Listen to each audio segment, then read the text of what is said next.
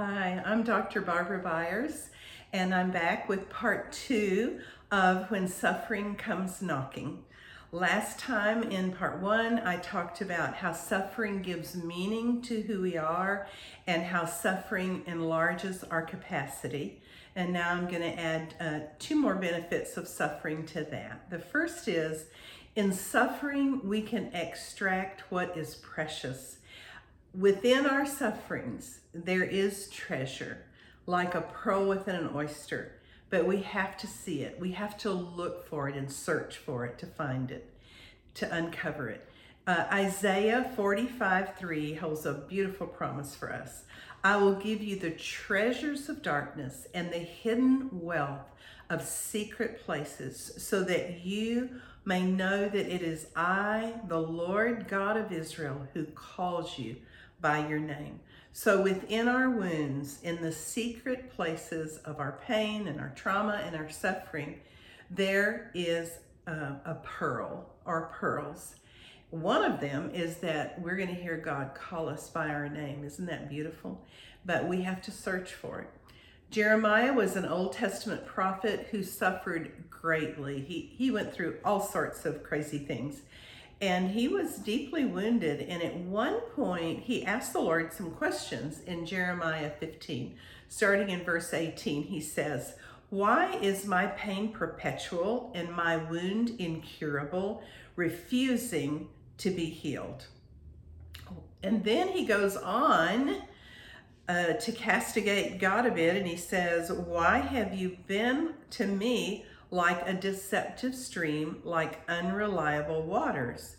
There is a kind of pain we can go through, like Jeremiah, and we can start believing the two lies he believed. One is, my pain's perpetual, it's never going away. It's always here, it'll always be here. And that uh, that it's incurable. It's never going to change. It's never going to be healed. And so Jeremiah was getting bogged down in self pity and, and hopelessness. And if we're going to suffer well, we're going to have to deal with those two things. The second thing is that he said, God, you know, I think you're deceptive. I think you're unreliable. You've allowed me to suffer. You know, why does this sort of thing happen if God is really good? That's a question uh, that you hear a lot. And when we spiral down into these two lies, they really keep us locked into our pains and our wound and unable to access and extract the precious things. So it's interesting how God responded to Jeremiah because he didn't answer his question directly. So in the next verse, verse 19, he says, If you return, then I'll restore you. So, Jeremiah, if you come back to what's true, to what's in the light, to my goodness, then you're going to see my redemption. Before me you will stand and if you extract the precious from the worthless, you'll become my spokesman. So that's what was going to qualify Jeremiah. You know, reach into that darkness, reach into that deep place and extract what is precious. And um, he wanted Jeremiah to remember his sufferings and to extract something of meaning from that when it all seemed worthless to him. And you know, sometimes it can. It can just seem like we're in a, a time or a place where this is useless. What is this for? It, it, it feels so unfair. But we have to remember our perspective is very limited. We're seeing in the short term sometimes. And our ways aren't God's ways. And we have to be willing to wait for his purposes to be shown and fulfilled. And we're going to see he does all things well. So when we look at the pain of the past, we don't just have to, you know, release it out there into the universe somehow uh, to be forgotten. God always knows, He always remembers. And our past, our pain, and our current suffering is always safe with Him. We never have to say that the suffering was okay. No, if it was painful, it was painful. And in fact, we must name it, we must grieve it, we must process it so it doesn't get stuck in us. We have to cry our tears, we have to cry them out. And the other thing is, we don't have to forget It's just that when we remember, we remember redemptively and we find meaning in it. So just consider for a minute the life of Joseph. Um, I mean, we see Joseph elevated to a place of freedom. He was second in command in the land. He ended up really saving his people from starvation. He reframed and redeemed his suffering. But imagine how powerless he felt in prison. Yet he kept trusting, he kept waiting, he kept looking for a way out, and God made that for him. He uh, refused to be a victim and he came out a victor. And in fact, it was his sufferings that became the source of his power. And so with us. The last thing I want to say about suffering is that we it, that our suffering needs to include this redemptive remembering. I'm kind of overlapping two things here. There is a biblical precedence for remembering. Many times in the Old Testament, God tells them, remember. He tells them sometimes, set up stones of remembrance. When they're leaving Egypt in Deuteronomy, he says, remember Egypt. And then he says, remember how I led you out. So uh, there is a remembering that has to take place. And we just can't bypass our sufferings. We can't, sometimes we just aren't going to praise our way out of them and uh, you know just oh that's all right i forgive it it doesn't matter it matters a great deal because god wants to bring good out of it and in fact matthew 5 14 says blessed are those who mourn for they shall be comforted so we have to be honest with god and a great way to do that is by spiritual private spiritual journaling where you just you know gut level honest pour your heart out before the lord this gives dignity to our souls and, and to our emotions. We acknowledge our emotions. Now, we don't let them dominate, but we acknowledge what we're going through. And um, when we get the emotion out, then we can be quiet. We can wait. We can listen to what the Lord is saying to us because He has answers and He wants our questions. He wants us to pour them all out. We're making room for Him to come and speak to us, and we're not avoiding our sadness and we're not avoiding the Lord by doing that. Lewis Smedes wrote, There is a healing way to remember the wrongs of our irreversible past, a way that can bring hope for the future along with our sorrow. Redemptive remembering keeps a clear picture of the past, like I said, but it adds a new setting and it shifts its focus. Uh, Dr. Sittser, who, who went through great tragedy, also wrote, Our memory of the past is not neutral. It can poison us or it can heal us, depending on how we remember it.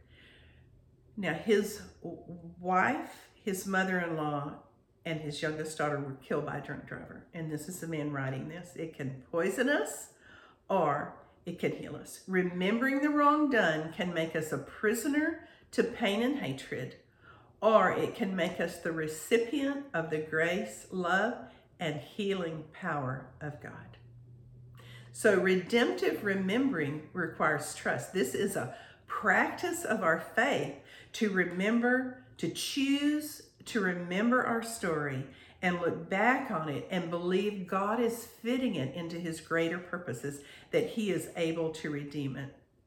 It's our choice to believe Romans 8 28, that to those who love him and trust him, that he works all things, all together for good, that it's part of our destiny and really our transformation. And this shifts our focus when we're willing to do that. So, in redemptive remembering, we are reframing our sufferings. So, Trent wrote, What we do with the pictures in our hands is up to us. To bring life or death to those pictures is up to us. To bring light or darkness, blessing or curse.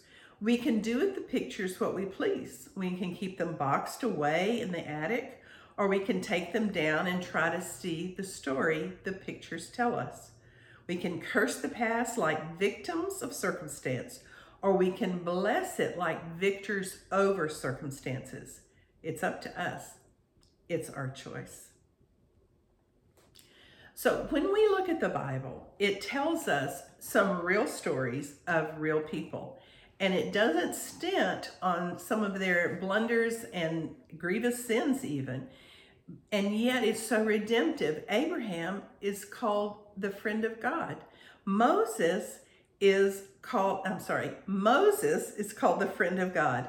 Abraham is called a man of faith. David is a lover of God. Paul becomes a chief apostle. So there's all this redemption in their suffering and even in the suffering that's caused by their own sin.